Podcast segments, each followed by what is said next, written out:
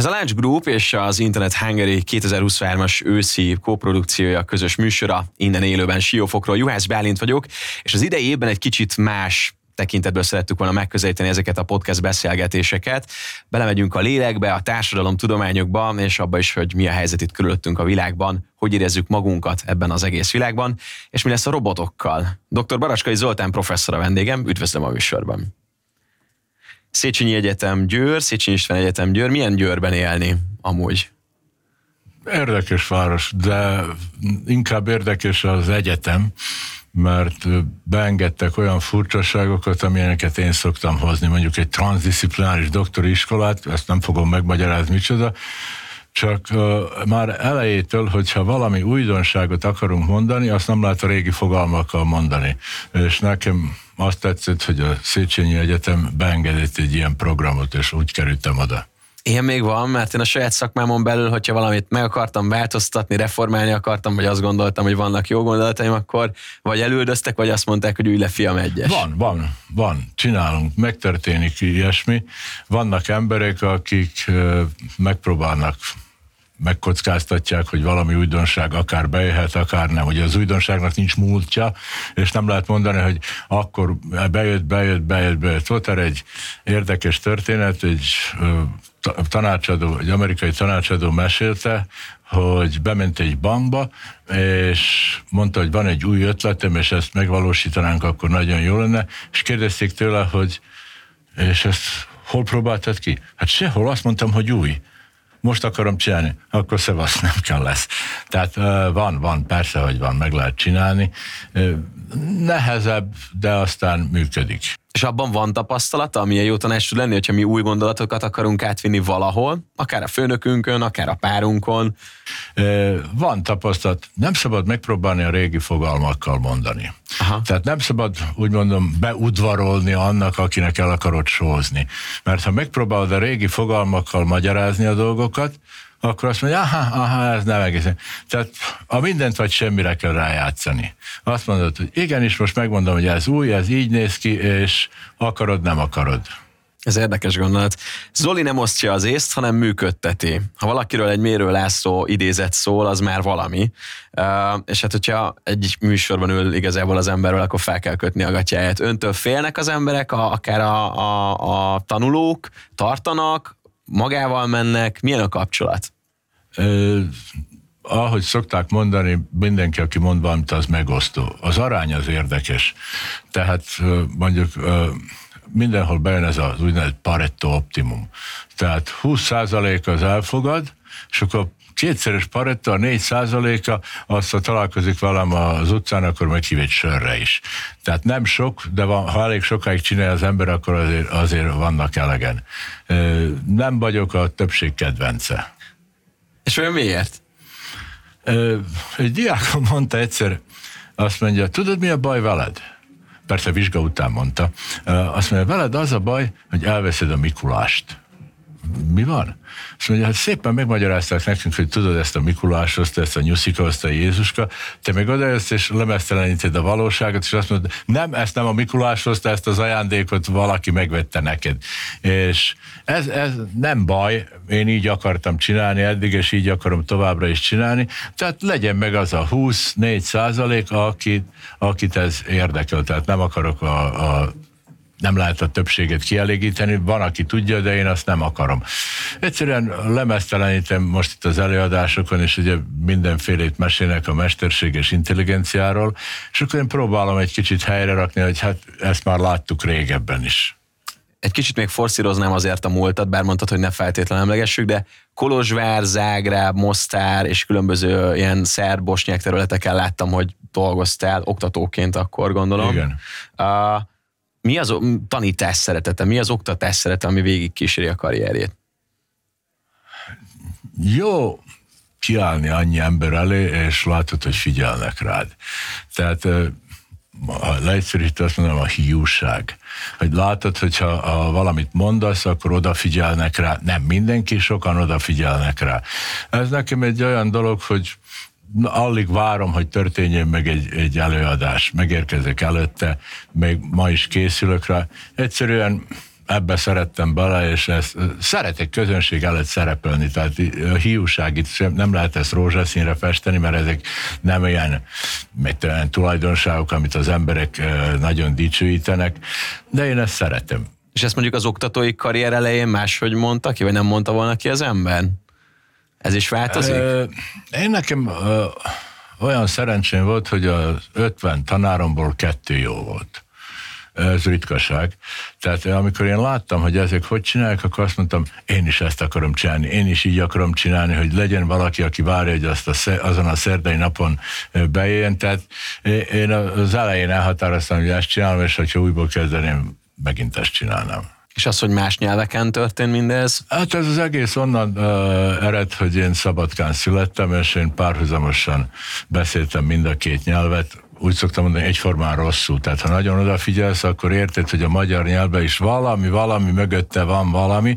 Ugyanígy, hogyha a bosnyákul mondom, akkor, akkor megérződik rajta. És van benne egy érdekes dolog, mondjuk, hogyha most áttenni a Szarajevóba egy előadásra, meghívná Szarajevó egy előadásra, akkor azt mondanám, holnap nem lehet, egy hétig ott akarok lenni, és menjünk el a kávéházba, menjünk el vacsorázni, menjünk el ebédeni, hogy, az a, az a, a, hogy belejöjj abba a nyelvbe, mert nem az, a, a, amit elmondasz nék, hanem hogy mindig mögötte legyen, hogy azt a nyelvet beszéled azokkal az emberekkel.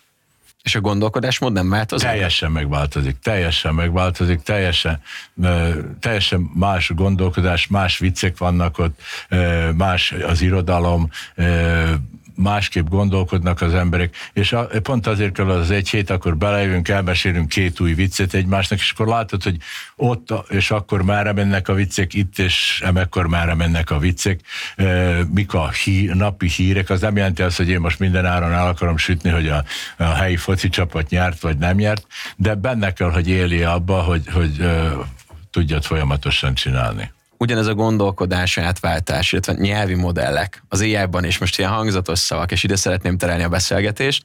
Azt mondtad az előzetes felkészülésben, hogy 30 évvel ezelőtt is már a mesterséges intelligencia az első hájban jelen volt az életben. Ez hogy jelent meg akkor? Úgy jelent meg, hogy Minneapolisban unatkoztam, és ott ilyen nyitott ajtókkal dolgoztak a kollégákat, 50 perc előadásom volt hetente, azt ki lehet azért bírni, és akkor úgy mászkáltam, mászkáltam, és akkor amikor nyitott ajtó volt, akkor bekopogtam, mondtam, hogy én vagyok Zoltán Szarajból, akarsz velem beszélgetni. Valaki akart, valaki nem akart. És az egyik, aki akart velem beszélgetni, így fölökte a lábát így az asztalra, az okniba, az egyetemen, és kérdezem, hogy mit csinálsz. Azt mondja, egy mesterséges intelligencia alapú szakértő rendszert. Hát mondom, miért kell azt csinálni, az van. De ő jobbat csinál. És akkor megkérdeztem, hogy az milyen, hogy néz ki, ami van ott, és akkor, mikor visszamentem Szarajba, akkor megvettük ezt a hát mondjuk úgy egy ilyen szakértő rendszert, ami mesterséges intelligencia alapú. Neki fogtunk, vagy inkább azok az informatikusok, akik értenek hozzá, szépen kibelezték, megnézték, hogy mi van benne, és azt mond, két hét után a jelentés annyi volt, hogy csak egy dologba különbözik a, a régi, mondjuk így a döntés támogató rendszerektől, hogy azok aritmetikát használnak, ez meg logikát. Na most az emberi logika az ha akkor. Tehát amikor eldöntötted, hogy ma velem beszélgetsz, akkor volt néhány ha akkor nem azt nézted meg, hogy hányas cipőt viselek, hány kiló vagyok, tanítottam-e Szarajóban, tanítottam-e Minneapolisban, nem azt nézted meg. Valamit megnéztél, és valamilyen ha akkorok alapján mentél. És a mesterséges intelligencia abban különbözik, hogy a természetes intelligenciának ezt a ha akkorjait beteszi a gépbe, modellezi, és hát én ezt úgy mondom, hogy ez egy mankó igazából. Mert a, a mondjuk, hogy ezek a kognitív sémák, nem nagyon akarok ilyen szavakat használni, tehát a tapasztalatod az 70 ezer valamiből áll attól kezdve, hogy előbb az oknit, vagy előbb a cipőt, és így tovább. De most ez a, a 70 ezer valamiből, amikor gyorsan rákérdezek valamire, itt az előbb egy svájci étterem nem ugrott be neked, mikor beszélgettünk, pedig bent volt a, a, a memóriádba, csak pont akkor abba a 7 plusz minusz 2-ben nem fért bele. Most ebből áll a mesterséges intelligencia, hogy ezt a te intelligenciádat belerakjuk a gépbe, és amikor kell, a gép nem felejt, és rögtön ki tudja húzni, hogy igen, az az étterem, amiről beszéltél, Svájcban volt. Ez az elme meghosszabbítása, vagy egy másik helyre való áttétele? Úgy mondom, hogy lemásolása lemásolás, és ez, ez is egy nagyon fontos része az egésznek, tehát a mesterséges intelligenciát úgy a jó, hogyha egy embernek az elmére csináljuk. Tehát, hogyha most itt vagyunk hárman, és ki kellene választani a kedvenc borunkat, akkor már egészen más halkor szabályokkal csinálnánk mind a hárman. És annak a, abból, ami kijönne egy közös, az egyikünkre se lenne jó.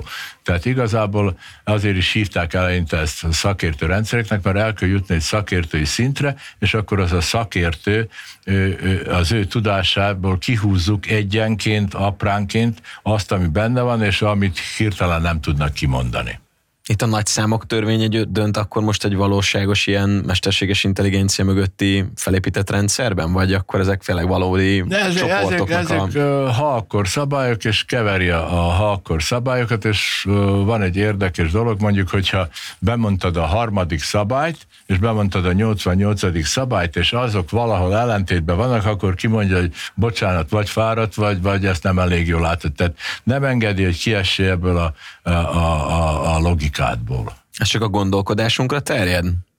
Igen. Hát a gondolkodásból jön a cselekvés és beszéd is, tehát igen, a, a gondolkodás. Miként gondolkodsz valamiről, valamelyik döntésről. És mi van az érzelmekkel, mert az is egy emberi tulajdonság? Az ide nem működik. Nem is fog, mert akarjuk, nem? Hát most ki akarja, ki nem akarja, az érzelmeket nem lehet így elkapni.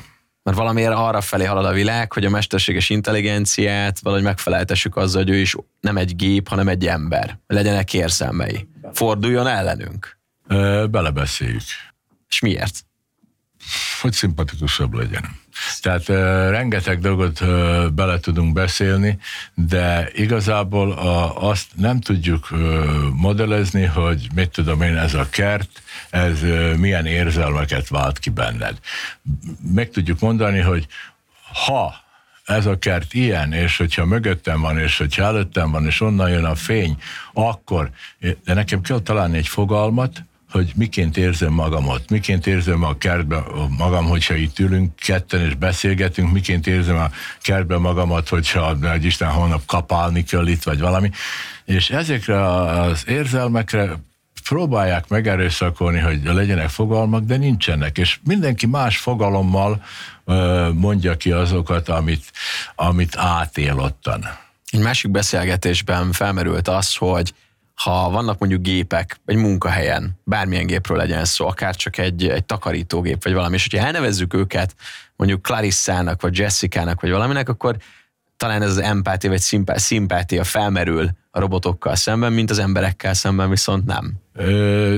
Csináltak egy diszertációban nálunk, csináltak egy ilyesmit, hogy oda tettek kamerát, a, most robot, kobot, ebben nem megyünk bele, tehát egy teljesen robotizált, vagy kobot, ahol még az ember is ott van vele, és milliónyi ilyen fölvételt csináltak, hogy hogy közeledik az ember a géphöz, hogy távolodik, és uh, hogyan uh, viszonyul hozzá, de nem ez a lényeg. Tehát a lényeg az egésznek az, hogy ha most egy olyan nevet adsz a takarítógépnek, amelyik a te elmédbe úgy van, mondtál női neveket, hogy egy olyan nő, akivel nem szerettem volna semmiféleképpen hímsövészte lenni. De ha egy olyan női nevet adsz neki, amelyik, mit tudom én, a gyerekkorodban a boszorkánynak, a boszorkánynak, akkor, akkor, akkor nem működik. Tehát ez minden arról szól, hogy milyen narratívákon nőttél föl. Tehát azok a narratívák, azok hogy jöttek be, miként fertőztek meg téged azok a narratívák.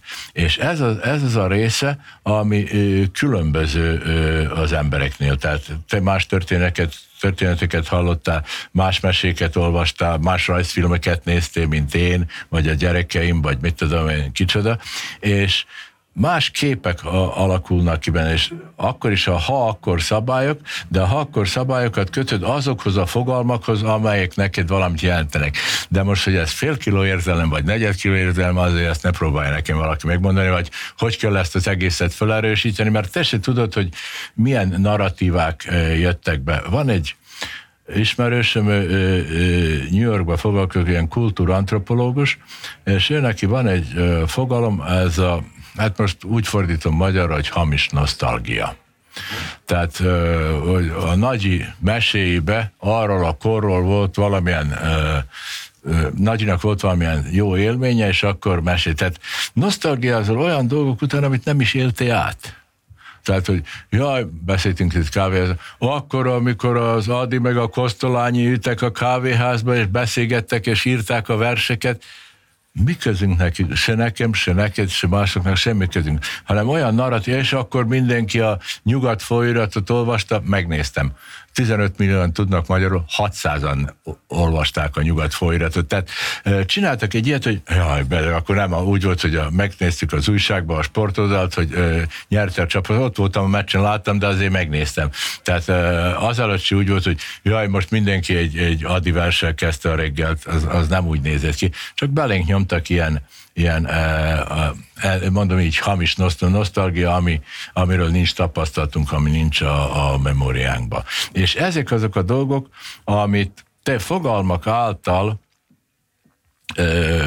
kimondasz, és mikor megcsináljuk a mesterséges te, akkor az valahogy működteti azokat a fogalmakat, amik neked valamit jelentenek, de az másnak semmit se jelentenek. Ez azért izgalmas, mert ugye azt mondják, hogy most a mesterséges intelligencia az personalizálható, mindenkinek lesz egyéni chatbotja, egyéni gépe, egyéni valamilyen, de hát akkor ezt nagyon nehéz lenne Nagyon drága lenne, meg lehet csinálni, ezt, ezt csinálom, tehát hogy a döntéshozónak van egyéni mesterséges intelligencia alapú programja, amivel ő teljesen mindegy, hogy most egy, egy beszerzési döntést hoz, vagy bármilyen autóvásárlás, vagy cipővásárlási döntést hoz, ezt meg lehet csinálni, csak nagyon drága lenne.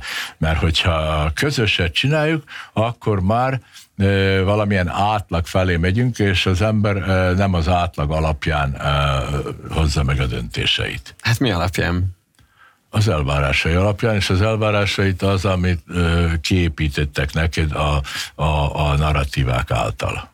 Azért ez elég. És hát persze van hatása a mának is, de az, hogy te hogy fogadsz be valamit a mából, az abból jön, hogy te neked milyen narratívák által milyen fogalmak alakultak ki.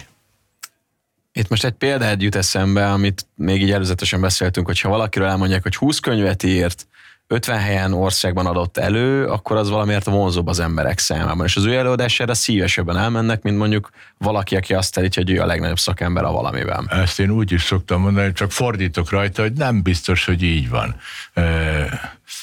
Én azt szoktam mondani, hogy sokkal könnyebb közönséget cserélni, mint előadást. Hm. Tehát ha én ezt az előadást, vagy ezt a beszélgetést veled megcsinálom, megcsinálom máshol, harmadik, negyedik helyen, sokkal könnyebb nekem beszélgető partner találni, sokkal könnyebb nekem egy új közönséget találni, mint azt, hogy most én állandóan, most képzeld el, hogy az a generáció, akinek én elkezdtem 50 évvel ezelőtt tanítani, még mindig azokat tanítanám. Ezt nem győzném. Érted? Tehát a, a, a, ezt így is lehet nézni, tehát van ennek egy fonákja is, hogy ö, nem biztos, és mondjuk apám korában ö, az a hűtlenségnek a ne továbbja volt, hogyha te állandóan cseréted a helyeket. Tehát az, az most behetjük a sportot, tehát hogyha mondjuk a, annak idején az Albert Flóri átment volna az Újpestbe, hát azért az nagyon nagy szenzáció lett volna. Most nem tudod a csapat összeállítást a, a következő szezonra már. Tehát megváltozott a világ valamennyire, működik az, hogy ez a hűtlenség több helyen lenni. Van, akinek ezt tetszik, van, akinek azt tetszik. Akár a döntésekben akár az elménk, és hogy milyen döntéseket hozunk, mi szimpatikus számunkra, kivel vagyunk empatikusak. Mi változott a legjobban az 50 évben? Ez egy ilyen folyamatos egyenes vonal volt, valami felé halad valamitől, voltak korszakok, ebbe beleszól egy ilyen digitális átalakulás, egy vírus, egy nagy helyzet, egy válság. Óriási, óriási a, a, a változás, tehát a legnagyobb változás az, hogy a magányba vagyunk. Tehát úgy tűnik, erre olvastam egy helyen, azt mondja, hogy meg tudom, hogy van 20 ezer valami social, közösségi médián 20 ezer társadalom, vagy mi a fenének neveznénk. Azt mondja, hívd meg ha, ha meghívnád valamelyiket, hogy vasárnap reggel segítsen a garázsodat kimeszelni, hányan jönnének el. Ezt én megpróbáltam. Egy, kettő, hármat mondtak. Azok, akiknek néhány ezer, úgy néz ki, hogy uh, friendek, meg hogy azok a barátaink, meg nézik, meg hogyha most ezt uh, te kiteszed, akkor mitől mennyien lájkolják, hogy jaj, megint az öreg mondott valamit, jaj, ezt már hallottam tőle, öt perc után kivágom, vagy valami újat is mondott. Tehát megtörtént az, hogy uh, úgy tűnik, hogy ö, rengeteg emberrel vagy körülvéve de e, végül is a magányodba a, maradtál. Ez, a, ez az első nagy változás. A második nagy változás, ez amit úgy mondanak, hogy e, sekély és mély tudás. Tehát neked nem kell többet, ezt lehet kétféleképpen mondani, attól függ, mit hallottál a nagyanyától. Mondhatjuk úgy is, hogy, hogy ezer mester, de úgy is mondhatjuk, hogy buhera. Attól függ, hogy mit akarsz belőle kihozni. Tehát aki ezer mesterséghez ért, vagy aki mindenben kicsit belebuherál, de igazából e, e, semmihez se ért. Tehát e, eltűnik az a, a úgy mondjuk, hogy ez a mély szakmai tudás, hogy én tudom a döntéseket, te tudsz riportot csinálni, és egyikünk se tudja a bablevest megfőzni.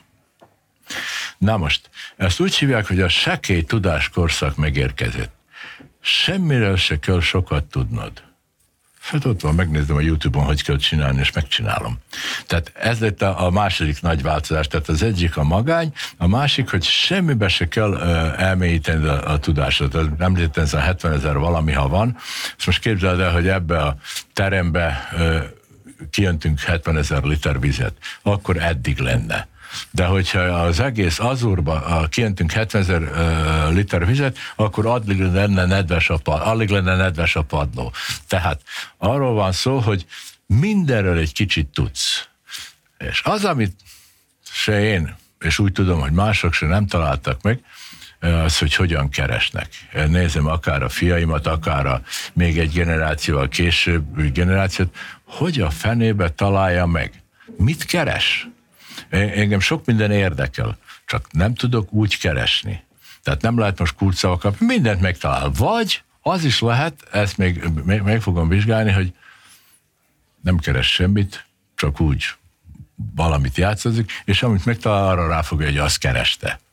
Tehát ez a, ez a két nagy ö, változás látok ebbe az 50 évbe, és persze ez látszik a, a diákokon, a tanítványokon is, hogy nem fognak ők belemélyedni egy-két könyvbe, hanem úgy körülnéznek kicsit innen, kicsit onnan, és hogyha valami rákérdezi, akkor rögtön rálép a gépre, és megnézi, hogy ez akkor ezt mondta, ez akkor ezt mondta, tehát azt mondom, minden tudás elérhető lesz. Nem kell bemenni a könyvtárba, és akkor nyálazni, és akkor ABC sorrendben a lexikonokat nézni. Tehát ez az a nagy változás, hogy mindent el tudsz érni. Ha nem akarsz semmit elérni, akkor is elérsz valamit, és akkor ráfogod, hogy jé, találtam valamilyen újdonságot, és ez az érdekes, és akkor erről beszélgetsz. Ezt a két változást látom. Azt akarjuk, hogy a robot érezzen irántunk, vagy érezzen valamit, gondoljon. A tudásunk sekélyes mégis hogyan lehet majd kiemelkedni a következő időszakban? Lesznek-e olyanok, akik nem tudom, akár tudásban, akár, akár érzelem, bármiben kiemelkednek. Mi, mi az a, nem tudom, faktor, ami kell ehhez? Mert mondjuk eddig kellett a tehetség, az valamilyen szinten benne volt ebbe, munka, alázat, vagy befektetett munka, kitartás, meg egy adag szerencse mondjuk azok a legjobb kérdések. Mikor megmondom, hogy mi lesz 50 év után, és akkor 50 év múlva majd rákér, nem bírsz rákérdezni tőlem, hogy milyen marhaságot mondtál. Nem, nem, nem, de, nem ez a cél. Tehát, hogy mi lesz, mi lesz a, a, a jövőben ebből a, a mesterséges intelligencia a, a a zsenit soha nem fogja helyettesíteni. Csak ne felejtsük el, hogy eddig is nagyon kevés zseni volt. Tehát eddig se úgy nézett ki a világ, hogy mindenki zseniális, mindenki föltalált valamit, ö, rejtélyeket megoldottak, nem csak rejtvényeket. Elenyésző része az emberiségnek az, aki valamilyen zseniális dolgot csinált. Ha akár meddig megyünk vissza.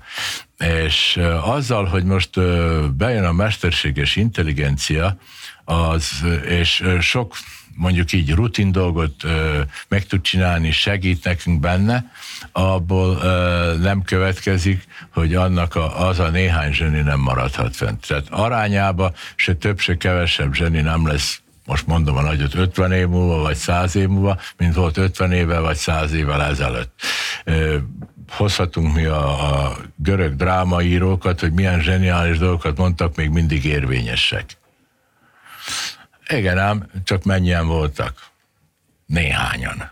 Hozhatjuk a, a fizikusokat, hozhatunk egy Teslát, vagy ilyen, ilyen zseniális embereket, mennyi volt belőlük? Egy-kettő. Annyi megmaradhat a, a, a jövőbe is. Tehát én, én egyáltalán nem félek attól, hogy a, a, ez a zseni, hogy a zsenik eltűnnek. Olyan, ugyanolyan kevesen maradnak, mint amennyi voltak, vagy amennyien ma vannak. A professzor úr miért szeret ennyire mítoszt rombolni, hogy Elvenni a Mikulást? Ha? Hogy spekulálj rajta. Ez érdekes. Engem még egy dolog érdekelne, ugye most egy csomó adatot gyűjtünk, azt mondjuk, hogy az adatból fogunk építkezni, viszont a jövőről nincs adatunk, és azzal kapcsolatban is úgy tudom, hogy van egy érdekes gondolatmenetem. Tehát a jövőről nem is lehet adatunk, és soha nem is volt adatunk a jövőről. Tehát azok, akik...